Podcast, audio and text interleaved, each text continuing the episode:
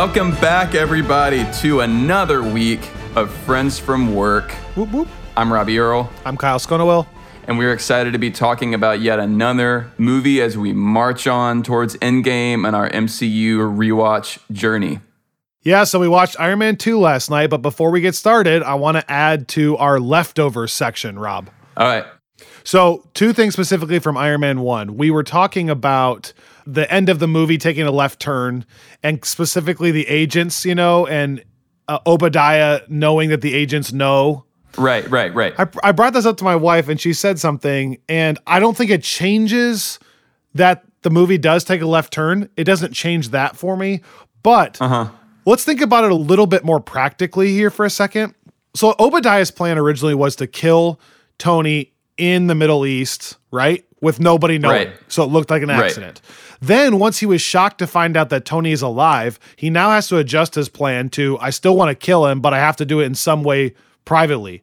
Well, once Pepper finds out, it starts like a trail of panic as this is getting away from him, right? Because now it's like, well, now I got to kill Pepper. And who's Pepper told? But it kind of comes to Right. a climax when the agents show up at his warehouse. And I don't know that he was like planning on murdering all those agents at that moment. I think the plan was still use this technology to get comfortable with the suit. And if I can kill Tony and Pepper doing it and blame it on something else, great. But I still want to make the suit. Then once the agents like showed up and attacked him, they were there to arrest him. So I think at that point it almost catches him off guard. And it can explain now the panic of like, okay, now I have to kill these agents and Tony and Pepper, right? So it's a Right. little bit more of like a spiral, I think, than a left turn. Is that that's fair, to say? It- it- yeah, and we hinted at that with it sort of being more than anything, Stane just kind of losing it. Like he's kept his cool through the whole movie, and now he's just making Right. poor choices. And But I guess I'm saying like the losing it is a little bit more practical in hindsight than I than I made it sound. yeah, To me, it makes a little more sense.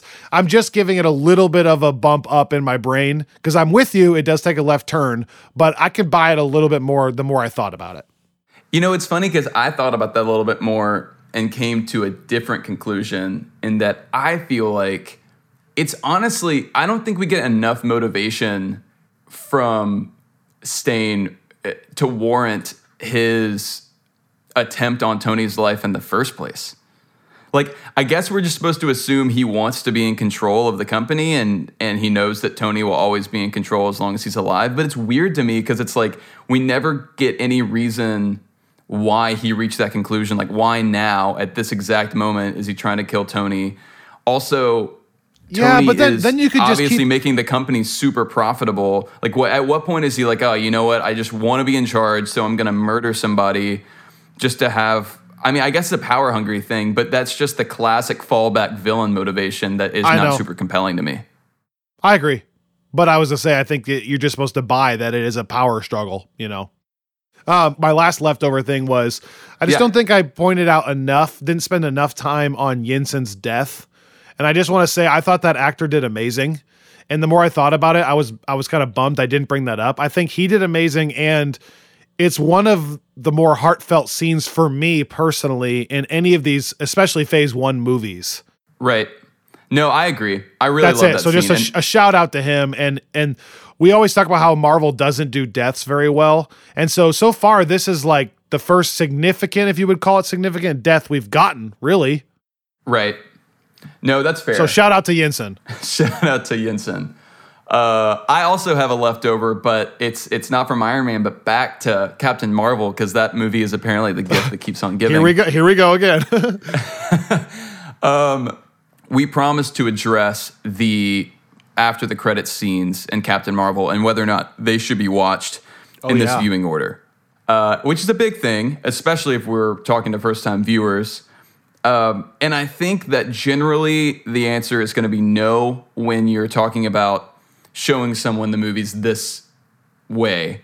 However, I think if you're rewatching it, which I imagine is is going to be the bulk of the folks that are following along with us, I think that watching that scene is actually kind of fun if you look at it as sort of a, a bit of foreshadowing.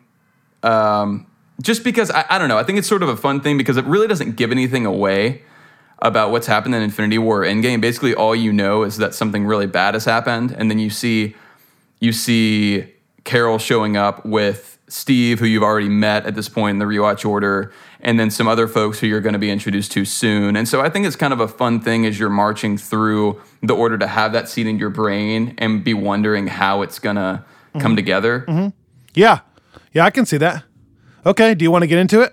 Yeah, no, let's get into it. I'm ready. Let's talk about Iron Man 2, which was released on May 7th in 2010. So just about two years after the first Iron Man. Um, in between those, Still before Captain America. still before Captain America and Thor, we um, we actually had the only film that had come out in the MCU is the film we're actually going to be talking about next, which is The Incredible Hulk, which came out just a few months after Iron Man, actually, uh, in 2008. Um, this film again stars Robert Downey Jr., Gwyneth Paltrow. Now instead of Terrence Howard, we have Don Cheadle, and we have the addition of Scarlett Johansson, Mickey Rourke, Sam Rockwell, and Samuel L. Jackson in a much larger role. Um, interestingly, this movie, though it was released, as you said, before um, Thor and Captain America and after The Incredible Hulk, Marvel has come out and said that it's supposed to take place during the same week as both Thor and The Incredible Hulk. So Oh, that I did not know. yeah, so it's actually it, it's what makes this order, which you know is largely chronological with some slight tweaks, uh, makes sense because you see at the end of the film whenever Tony's uh, kind of having his last debriefing moment with Fury uh, on the screen, they're showing clips of the Incredible Hulk fight that takes place at the university. Um, Yes, during that movie. I paused the scene, Robbie, and I was trying to note wherever they had like those significant locations marked right? on the map. Yeah, yeah. Did you notice that? I did. They have like Wakanda on there. Yeah. They got something in New Mexico, which has got to be Thor's hammer. Yeah. It looked like they had something up in like Norway and then London area. I thought that was kind of cool. Yeah, no, I think it I never cool. noticed that. I mean, and that's one of the things that we'll get into here in a moment. Iron Man 2 is it's often criticized for being too much of an Avengers setup. Um, the the criticism is that the studio and Jon Favreau were kind of wrestling over what movie it wanted to be. Uh, with Favreau wanting it to be sort of a, a loose adaptation of maybe the most famous Iron Man story in the comics, which is Demon in a Bottle. Uh, whereas the studio really wanted it to set up the Avengers film, you know, understandably. And so I think you do get a lot of moments like that where they're trying to start to make this world feel a little bit bigger, which I think is really fun. So that's one thing I'm actually really excited to talk about because I think in general, this movie was not uh, reviewed very favorably. It's towards the bottom of most people's lists. Yeah. Um, Often at we just looked up a list where it was, yeah, at the very bottom. And I'm excited to talk about this because this is one where I kind of like your Captain America, just generally disagree. yeah. I don't really have it towards the top, but it's like a second tier movie for Oh, me. Oh, yeah, so so I'm actually really low. excited to talk about this. Really? Okay. Well, Yeah, I- yeah. So maybe this will be the first role reversal, but. So I want to start with something, Robbie, a little unique then because of that, okay? Because obviously, um, kind of opposite of Iron Man 1, where most everybody reviewed it favorably. So almost everything we have to say about it is good. Right. Um, I want to start with my bad just because I actually like a ton about this movie. So I'm just going to address the things that I don't love to start, Okay. okay? And then I'm going to defend it. Okay. Obviously, the biggest bad, the thing that didn't work is the villain. And I want to have a bigger mm. Marvel villain talk with you. Oh, and I think yeah. this is a good time to have it. Yeah. First of all, I saw this meme and it made me laugh out loud. But basically, it was saying like, have you ever seen those memes where it says like no one and then it leaves it blank and then they fill in the next Right, thing right, with somebody? right. Right. So it said like no one blank and then said every Marvel villain ever. And then it says, Tony Stark looked at me wrong one time, so I'm gonna murder everyone he knows and everything he loves. And it's like when I start thinking about it, it's like, gosh, they've played up this villain of Tony Stark has pissed off so many people Right. that half the villains in the Marvel universe just want to kill everybody because of Tony Stark, because of one little thing. But it's like, dude, think about it. There's an absurd amount that fit that bill. So this is kind of the that's low, the lowest of the low villains for me because it does that to like an extreme. Yeah. Really, we're meant to buy that Tony's dad worked on a project with a Russian guy and that went south. And so that guy moved back to Russia, then spent the rest of his time as an alcoholic in a rage so much that it, it got his son in so much of a rage that his son's life goal is just to murder Tony Stark. I'm like, Yeah. come on. So That's a little bit intense. And hold on, one other thing. yeah. This movie struggles with the most uh, stereotypical.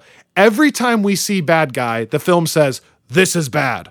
Right. dun, dun, dun, dun, bad music. Dun, dun, dun, dun. I'm a bad guy. I walk really slow. I don't look at any explosion. It's like an extreme of that. It's like, I'm going to stand in the corner and not talk. He's got tons of tats. Right. He's he's drinking alcohol. He's it's just like the movie's just screaming, "This is your bad guy." Right. And so I'm kind of like, okay, come on. So that is a huge knock for me. So- that alone Yeah. makes this not a tier one movie. Well, so it's interesting. I End of rant. No, no, no. I'll I'll go even further in that I think a bigger problem that Marvel has with villains that it still hasn't entirely shaken even now is this tendency to just make villains a, a slightly different version of whatever hero they're facing. And this drives me crazy because it's it feels kind of lazy to me. And I get that it's it's hard to have good villains, but all through phase one, I mean, we're gonna see this again next week when we look at the Incredible Hulk. Almost every villain you ever see, I mean, if you march through Red Skull is just a dark version of Captain America, basically, right? Ironmonger is just a dark version of Iron Man. Whiplash here is just another person using Tony Stark's technology in a different way and then ending the movie with a giant kind of Iron Man suit. And then again in Incredible Hulk next week, we'll see that show up as well. And that just it it bothers me because it's like it it feels like a missed opportunity and it makes the the final moment it always tends to play out in the same kind of not super interesting way. Also, with this villain, I mean, Mickey Rourke is in some ways, it's kind of fun to watch him just be so weird in this movie. It's such a strange role and it's such a strange casting decision. And all of it is just. I, I don't I don't think he plays it terribly. no. I just think the, the the role itself is terrible. No, I don't think he plays it poorly. I just think it's a it's yeah, you're right. It's a strange role. I also have some practical issues with the Whiplash character in that one, okay, his his big reveal in Monaco, right, which already has a lot of logistic issues because So many. he must have assumed that Tony Stark was going to wind up on the track, which is a weird assumption to make because that was a very Right. last minute call that everybody was very shocked by. right, except for him. Right. So. I don't know what he was initially planning to gain, unless he was just thinking, okay, well, Tony Stark's going to be at this place, and I'm going to come make a Yeah. big show, and then Iron Man will confront me, which I guess is fair. Um, but here's my other big thing. You know, the issue with with him and Iron Man is that he's able to, you know, use his his whip things to kind of hurt his suit and and nearly disable his tech. But the thing is, the guy is just shirtless with these weapons. Like, we don't need to wait until Iron Man gets there. Literally, any security officer could just shoot this guy and he would be down immediately. Yeah, just shoot him in the face. Like, or anywhere, like anywhere. It's like he's not at all protected. And so it just was funny to me because everyone's like, oh my gosh, what do we do? And this is the Monaco Grand Prix where you have a ton of the richest people in the world. The security is obviously going to be insane. And it's funny that it's like, oh, we don't know what to do against this guy who is just not in any way armored up. It the the villain doesn't work, and for me, that at least right there off the top takes like ten percent off. So right away, we went from hundred percent to ninety, Right. And now I'm still working down, but like that right away is a huge like it just it doesn't work. I, I feel like I'm just not giving this movie a break, but whenever they finally do give him armor there at the end to kind of remedy the the situation that I've just described, it's also just super dumb looking to me. And that final battle is very anticlimactic and And can I laugh at something else too? Yeah. Why at the very end, if you notice, he's got both of them by his whips. He takes his helmet off. right. Why would you ever take your helmet off in that setting? Because he just needs his face to be shown, I guess. You would never do that. Yeah. They're about to shoot missiles at you. Leave your helmet on. Right. Also, like another part that fails is like, yeah, the reveal of oh, there's another guy in the suit. This is already third time. Right. It's not. A, it's not some like cool shock. Obadiah was in a suit. Now Don Cheadle's in a suit. Oh, and here he goes. He's in this suit. Right. You're right. It's a mirror of Tony's technology, and It just gets exhausting. it's dumb. Okay, there's a little bit of that that chemistry question I raised between him and Rhodey, where when he comes to Rhodey and says, "I need you to be a part of this," Uh-huh. There's a little bit of that scene again with Pepper in this movie, and it's a really funny scene. But when he brings the strawberries to her, Right. he's trying to talk to her and tell her that he's dying, and I a little bit have to suspend belief that he can't ever say that. Like I get that there's personal things and that's their personality, but I do think in real life Pepper would at least listen to him for more than 60 seconds. Uh, see, that doesn't bother me because the last scene that we've gotten from Tony and Pepper, he was just a, a total moron and awful. And so I think he is coming back in not even super gracefully. And and I, I think the point is, even then, when he's sort of supposed to be apologizing, he's just kind of talking about himself more. So she doesn't know really what he's getting into. I mean, I, I, you're right. He could just say, you know, here's the thing: I've been dying and everything's been crazy. But I don't, I don't think that's Tony's character. So I buy it. Okay. I buy well, it. uh, I, I mean, I I love them both, so I buy their chemistry. I just sometimes I'm like, okay, that's a little extreme. Like, get out of my office, kind of thing. Okay, and maybe it's just an overreaction on Pepper's part. I guess. Right. This is my last thing. Sorry. Okay, yeah. I do feel a slight step back, like we said last week, in chemistry with Rhodey because it's a new actor. I, I, I eventually am going to love Don Cheadle, and Right. I, I think he does a good job. But I the chemistry between the two of them does feel like a teeny step back, only because it's a new person. yeah. Um, and one, sorry, one last Yeah, yeah. practical thing. I guess we're just supposed to buy that the second Rhodey gets in the suit, he just knows how to control it all. so I've There's a little bit one. of practical suspension of he just knows how to fly. He knows how to shoot his blaster. Come on. Uh, Yeah, well, no, I'm with you, and that used to bug me. That's a that's something else that doesn't bother me as much because I think what we're supposed to assume is that Rhodey in maybe whether it was in, in writing the report for the military or just kind of working with Tony.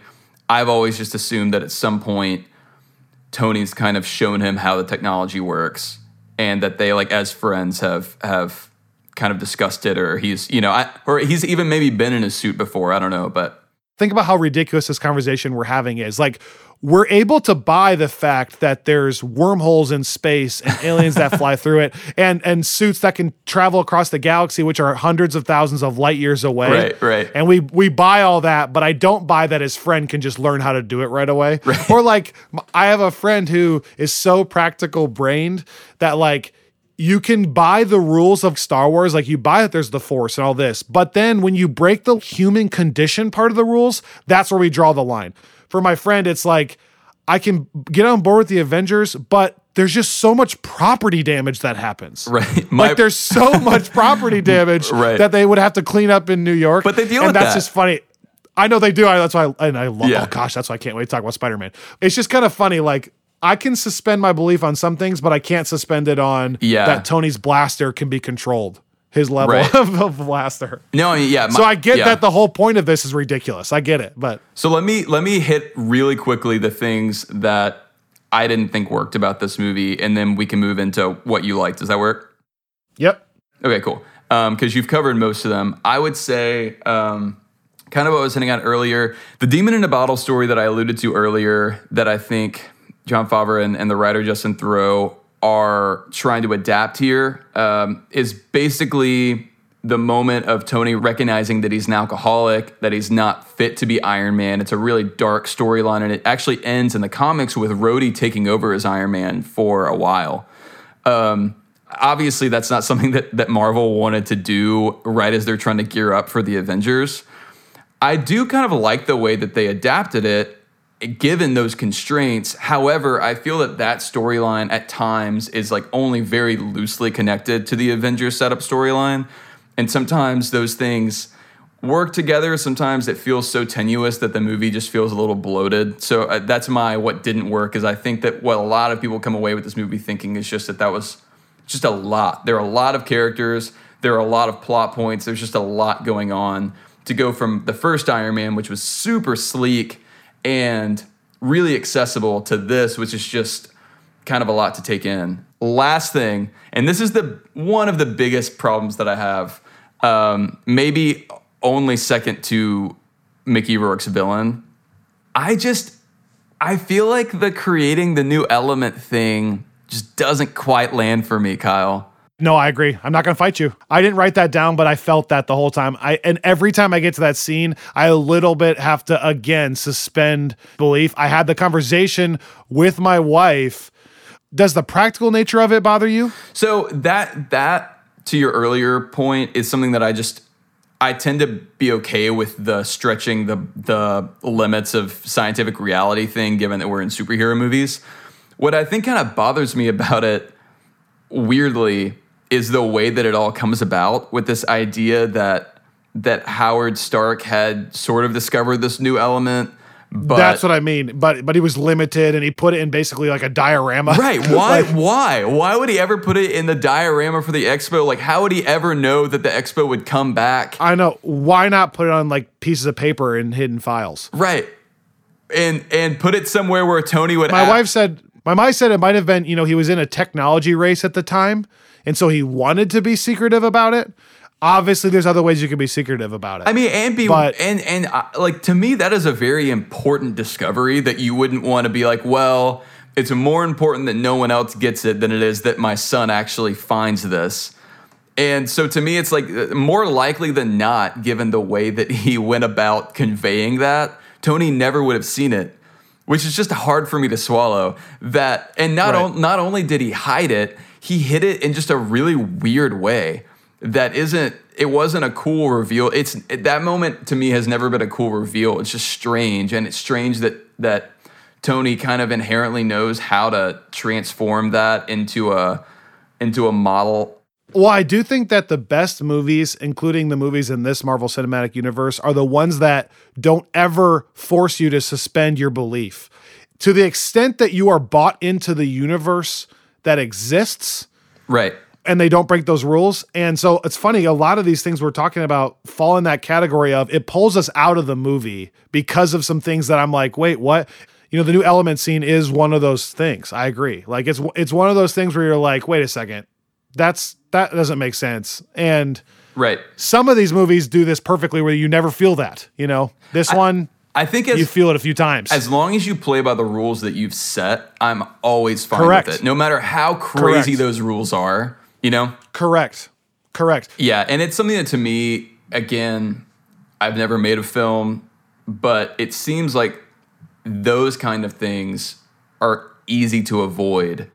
I, I, I just think I think that's something Marvel's gotten better at. I think, especially with some of the later Avengers films, I think they've given a lot of. I think that they've really started looking at these movies through the lens of a very over the top fan community that is going to dissect every single element, and it, they they're now kind of armoring themselves to that. But yeah, I Right, think you're right. right. I think that, that that's a huge fault. Really, that is the fault of this movie, and in just a lot of different ways. But let's My wife, my wife commented on, man, Tony's poor house. Like that house has gone through so much damage. It's such a nice house, and it's been ruined. I know your- okay. your buddy I would not let's enjoy talk about no the property damage. All the things that I liked because all those things knocked the movie down in my head, but I actually like a ton of it, and I know I'm in the minority. okay. Give First it to of me. all, Justin Hammer is amazing. oh, I'm with you there. He's so funny.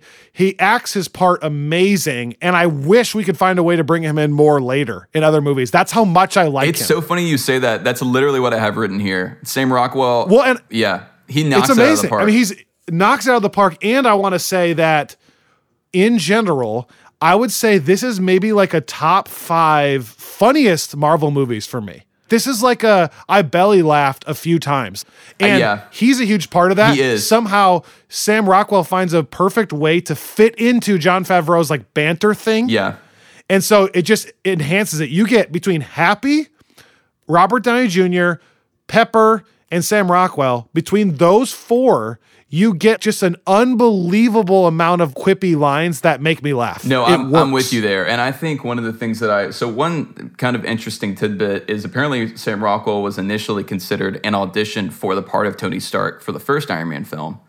Um, oh, you could see how that could work. Oh, totally. Sure. And I think that what's going on here, from what I've read, is that, and you, I mean, this is sort of obvious, that Justin Hammer is supposed to be kind of the the like B minus version of Tony Stark. It's the diet Tony Stark. Yeah, yeah. And I love that he leans into that, and it's so yeah, it's so funny to me. I even like one of the lines that just cracks me up is whenever they're in Monaco and he puts his arm around Tony and Tony's like, "Oh God, it's so awful," and, Yes. and Hammer says, "Hey, hey, it's for the kids." Yeah, yeah. I, I love when he keeps like- going like we we we joke, we joke. Right, you know, we're right, just right. we're what what are you writing down? We joke. We're friends. You know, what's for the kids? and, I, and, and I love the I love the line uh, at the expo at the very end where he says the press is about to have a whole new problem. They're going to run out of ink, and it's just like cold and then it's like two claps. Right. Yeah, it's so different from Tony Stark. like it's so I love it because it's like such a way that all of it's like it's just it's just slightly off from Tony. his weapons demonstration is one of the other best scenes in the movie when he's like giving the whole spiel on all the weapons and they're not giving him anything. Yeah. Oh, this yeah, is yeah. the bunker that will bust the bunker underneath the bunker you just busted. Right. If it's so smart, read write a book and then it'd read it to you. No, I I love it. He, I'm glad you said that because I, I really do. This is one of the better performances, especially in the early phases of the MCU, but really in general because I just I think Sam Rockwell is From a side character. Oh yeah, I mean, but he's just a fantastic actor. I mean, he's he's obviously been recognized as such, especially in recent years. But I think he adds so much life to any to any role and adds so much to any film he's in. And this is, I feel the exact same way. I think one, I would love to see him brought back just because I love Sam Rockwell. But Yeah. two, I would love to see the character brought back because I think it's a really interesting character. And, Yep. And you do Yep. actually. I think this is something that we haven't gotten into yet, but I, I kind of want to talk about a little bit next week as well. This early phase of the MCU, I don't know if you've seen these, Kyle, but they would do these Marvel one shots. Have you watched those? No. So they tried it for a while. It's it's one of the things that hasn't really stuck as they've moved along. But this was the same kind of phase where they were doing Agents of Shield and kind of linking in some of the Netflix Marvel shows, um, and all of that's kind of gone to the to the wayside to some degree. But um, the one shots were these like DVD extras that they would release that you can now find on YouTube and are actually kind of worth watching because they were meant to bridge some of the gaps, like kind of like post credit scenes, but longer. So there would be like these five to 10 minute uh, little videos that sort of flesh out the story. There's one, um, I believe, after Iron Man 3 that we'll talk about more in detail uh, then. But a part of that video, you actually do see Justin Hammer show up, uh, which is I, Oh, perfect. Yeah, which I guess is is you know at, at that point, which is still a long a long time ago now, but he was still sort of in the background of the universe. So yeah, I would love I would love to In have phase four, up. they could do an Easter egg about Justin Hammer. There's no Tony Stark anymore. Like it'd be kind of funny just to have like a, an Easter egg of him in there. Totally. Okay. I also think in general, the movie for me is not only funny, but it's just entertaining. Now I have to give a caveat. I am a diehard Iron Man fan, so I am biased towards the Iron Man movies Right. being better than others just because I, I enjoy it. This is one of those movies where I struggle with I don't think the movie as a standalone film, if I had no, you know, disposition to it, is great. But I just I like it. For some reason, I like rewatching it. The whole thing to me is entertaining. Justin Hammer falls under that. Yeah. The chemistry between Pepper and Tony still falls under that. Happy falls under that.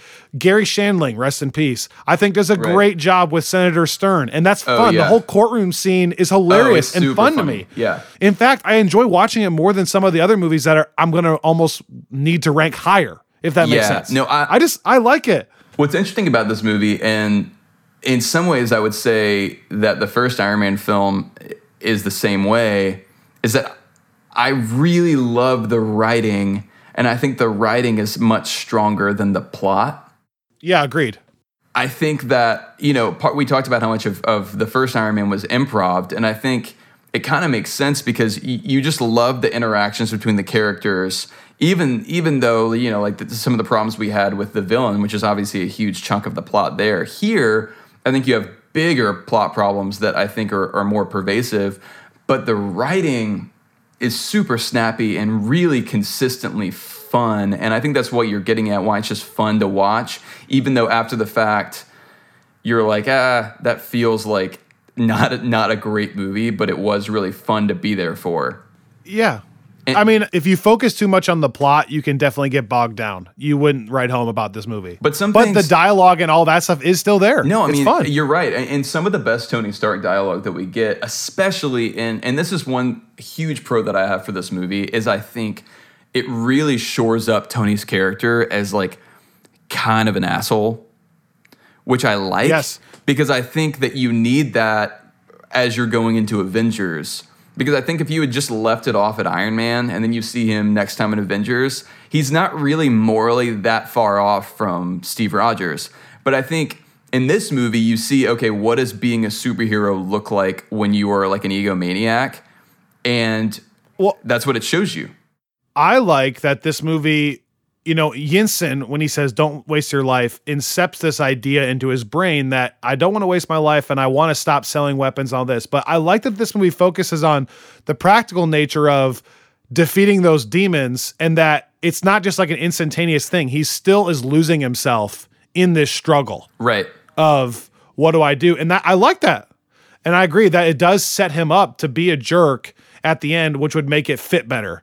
And it ultimately makes his redemption more powerful too. Yeah, no, I agree. I think in that sense, the setup for not just the Avengers film, but also kind of everything that comes after, I do think this movie does a lot of good work there. And again, just I, I think that it's a really this is one of the only the only movies I, I think I might be missing something that really deals with the life of a superhero, right? Like if you think about it, he's just been propelled from being an already celebrity to literally probably being the most famous person on the planet. And he just doesn't always handle that very well, which I like. Like I, I feel like you don't get a lot of that in the MCU moving forward. And especially with someone like Tony, I mean, and you see that kind of show up again in the way that people feel about him in Far From Home, like people that have worked for him. Like even though we all love Tony, I like the idea that there's some basis for people kind of hating him. Right. Even though it's it's very fun to watch. I'm not saying it makes him into a villain or anything, but I just like that it adds a lot of new this movie adds a ton of nuance to Tony's character in my opinion. Yeah, and I think that if the first movie does a good job of showing some of these things, this movie does a great job of enhancing how damaging his narcissism can be. Yeah, We see the yeah. alcoholism and we see like the sex addiction or the girl problems, but this movie does a good job of like showing how much he's damaging his relationships by being such a narcissist. Right. And it sets up that going forward, it's something he's always going to have to work through. Even into Endgame, he has to like make a conscious effort to put himself not first. Oh, totally. Yeah, and I love seeing how these kinds of things will show up again in But, Age of Ultron. but think about this. He he kind of burns a bridge with Pepper in this movie a little bit. Yeah, He yeah. kind of puts Happy, you know, second rate. He definitely gets into arguments with Rhodey because he's a narcissist. And then Right. the cherry on top is kind of the fun scene at the end with the Avengers Initiative recruitment thing. Yeah. Him reading all the things and he's arguing and it's funny and it's quippy, it's Tony. And then he reads classic narcissist and he's like, agreed. Right, and moves right. on. But that whole scene's fun too. No, I mean, I, again, I just want to kind of what I was saying last time about the the special kind of connection between Jon Favreau and, and Robert Downey Jr. I I was watching this again with that in mind, and how much I just love that the tone that Favreau sets, and it kind of made me think. And we don't have to go into this a ton right now, but we can maybe revisit it down the line. In some ways, the sort of lighthearted um, but still substantial feel of these movies makes me think that Jon Watts, you know, who directs the Spider-Man MCU films, is kind of Jon Favreau's spiritual successor in some ways. Interesting. I think in terms of like kind of getting that intimate feel, like what we're talking about in terms of getting to know Tony well, kind of getting in his head. Like as I'm thinking through the Marvel films as a whole, it's you know it's funny because the MCU, you know, they've obviously been trying to set up Spider-Man at least up until now as sort of the next Iron Man in some ways. And so maybe it's an obvious comparison, but I just think that that's one of the things I really love about those movies. And I'm not sure you really get movies like the Iron Man trilogy again until you hit the Spider-Man films. I mean, do you I think agree? that's fair. Yeah, no, I think that's fair. Jon Watts does a good job of capturing those little nuances of Spider-Man of Tom Holland's performance in the same Right. way. Right. Yeah. So we already talked about kind of a lot of the things in this movie that are like big and foundational with Tony's character and with the Avengers setup stuff. But Right. there's a few other little Easter eggs I caught that are fun. Yeah. And I, I love how much now in hindsight, Endgame references these first couple Iron Man movies. Oh, there is still going to be a lot of ties that I didn't realize. One of which, and I can't even remember the context of this, but I remember that Tony and Pepper say, It's you, it's always been Yes, you. yes, yes, I wrote that down. It's whenever he names her. It's when he names her CEO. Yes, which obviously you know the tie of that Right. in Endgame.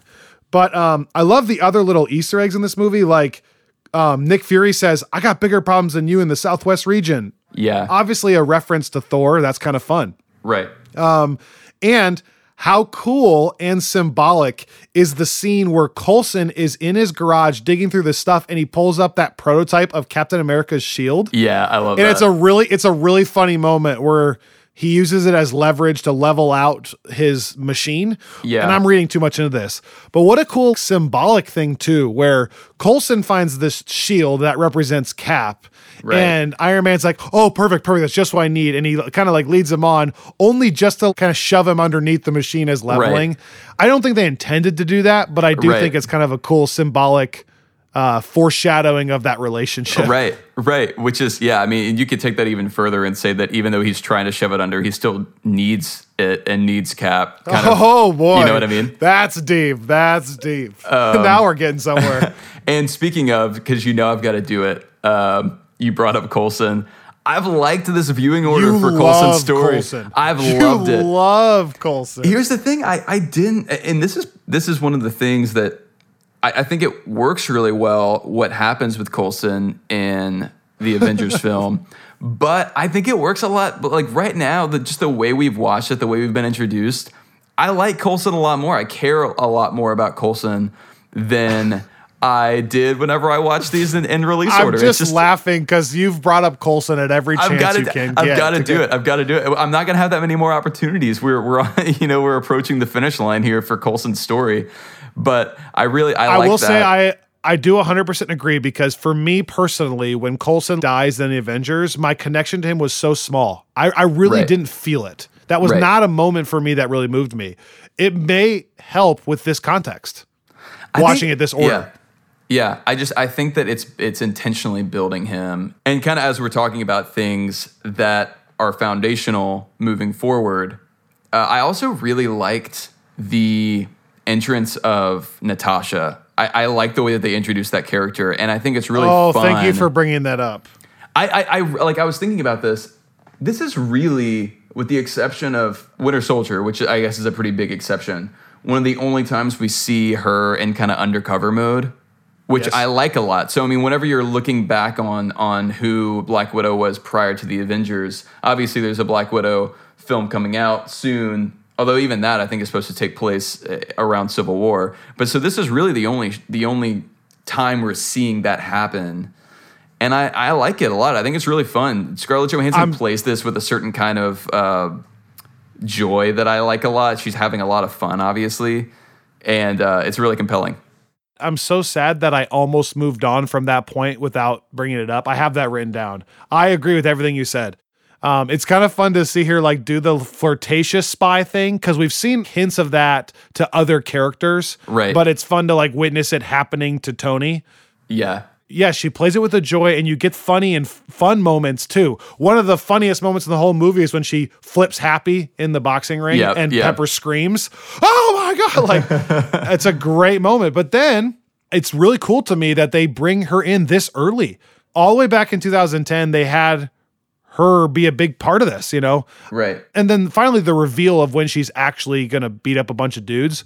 right. Um, it maybe is a little cheesy, but it's kind of awesome. I love Oh, I that love they that make scene. her like badassery to 100% there. yeah, I think the choreography Such a fun Yeah. scene when Happy's like, I got him. You know, he got the one, The one after guy. we just saw her. Yeah, exactly. Yeah. And then like they're trying to do this a little bit kind of tongue in cheek because she pepper sprays the last guy. Right. And that's a really funny moment. Yeah. So I, almost everything about her is a huge plus for me on this movie. Oh no, I think it's a huge win, and I really love the original introduction of Natasha, and I, I just yeah, I like the the way that they're setting that character up, To tie it all together, Robbie, is that when you brought up that there was a little bit of a struggle in this movie between making it the demon in the bottle story versus making it as an Avengers setup. Right. What's interesting is we probably wouldn't have gotten Natasha in this movie if it wasn't for the Avengers setup stuff. It's oh no, totally. And and honestly, like I think while generally I, I would say I would side with the director versus the the studio and those kind of struggles. I like a lot of the Avengers setup in this movie. I just think a lot of it seemed.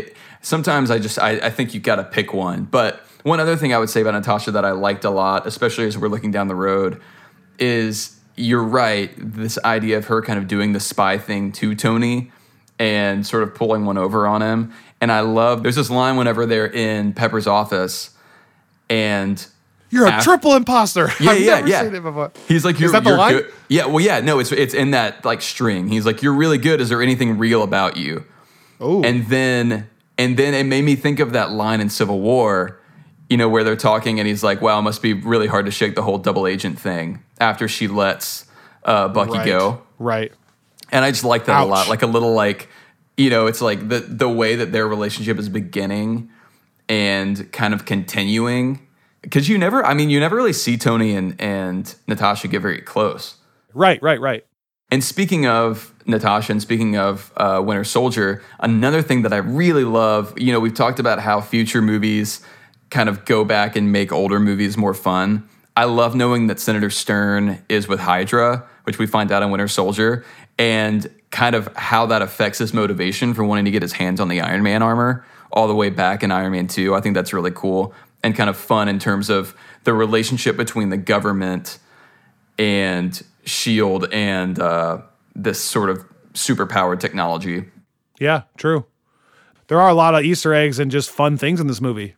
It's one of those things where while the movie itself does have a lot of problems, it's a really fun step in the evolution of the universe because I think this movie on its own, more than really any other solo film at least, does a ton of, of world building. Then, with that in mind, I'm really excited about revealing our rankings on this because Okay. we talked about this, but I, don't- I really don't know where you're at with this at all. Um, I thought that overall, the acting is really good. The dialogue is still amazing. There's obviously some massive concerns with the villain and some practical uh, suspension of reality, suspension of belief that I have a hard time doing. Um, but overall, I just find it funny and entertaining. Okay, so by the way, the movie has a 73% uh, critic score on Rotten Tomatoes and 72% audience, which so kind of crazy that they're almost identical again in the 70s. Um, I originally had it as a 77, and I'm Wow. gonna move it up to an to an 80%. But I enjoy it that much. I might even controversially swap it with another movie, which we haven't gotten to yet on my original rankings. It's gonna pass like three or four movies on this viewing. Wow. Wow. Okay. Well, yeah, I so mine is it actually came down a little bit for me on this watch. I uh, I originally had it at 76 and I'm going to bring it down to a 72. Okay. So it's not it's not, That- you know, it's not crazy low. we're not so far off. I just have it as like a tier two movie towards the bottom of tier two, you know? The, the, the biggest difference for you and I, and I know that you're not ranking them in this way, but I have this as number 20 of 23. Yeah, that is a bigger difference. And maybe our scales are just slightly shifted. I'm going to start doing what you're doing, just so you know, Right. knowing that the list can still be fluid as we go forward, right? So you're still moving them around as you I go. am, I correct? am. And, and even sometimes through the week, you know, like I did with Captain Marvel, which by the way, I, I think I said it, it's up to number 16 out of 23 now. So I think I am kind of, I'm waiting, I'm, I'm only moving movies that we're watching after we've watched them. But I think by the Right. end of this process, I should have what is my, my current most accurate ranking list. So yeah. wait, so do you have this below, you have this below Captain America or above? This is no above Captain America for sure. Yeah. Wow. Kyle, man. I just like Iron Man so much. I like I said, Captain America is probably a better movie, but I just I like it. This is more entertaining. I have Yeah. more fun watching this movie than I did Captain America. I, I'm I'm actually really excited for us to get to get into Civil War in a in a while down the road because I, I really like this sort of Cap versus Iron Man dynamic. yeah, right, right. That's so true. We kind of have it going on here. Yeah. Okay, so next week is Incredible Hulk, which is such a weird outlier, but we're doing it. We're watching Hey, it's- Incredible Hulk next week, right? Yeah, it's there, and, and that's another one of those things that I was referencing earlier, where Marvel was obviously trying to to basically reboot that character in the Avengers. Although they still make reference to it, it is canon. Kevin Feige has said as much. The first release of all the Marvel Phase One movies that came in that crazy package included the the Incredible Hulk. It's in there. We've got to talk about it. I'm actually really excited to talk about it because this movie is weird. Yeah, so yeah, I can't wait either. That's a good teaser right there. Weird. Come back to listen to us break down a weird movie. Okay, so that's what we have to look forward to next time on Friends from Work. See you all then. Hulk out.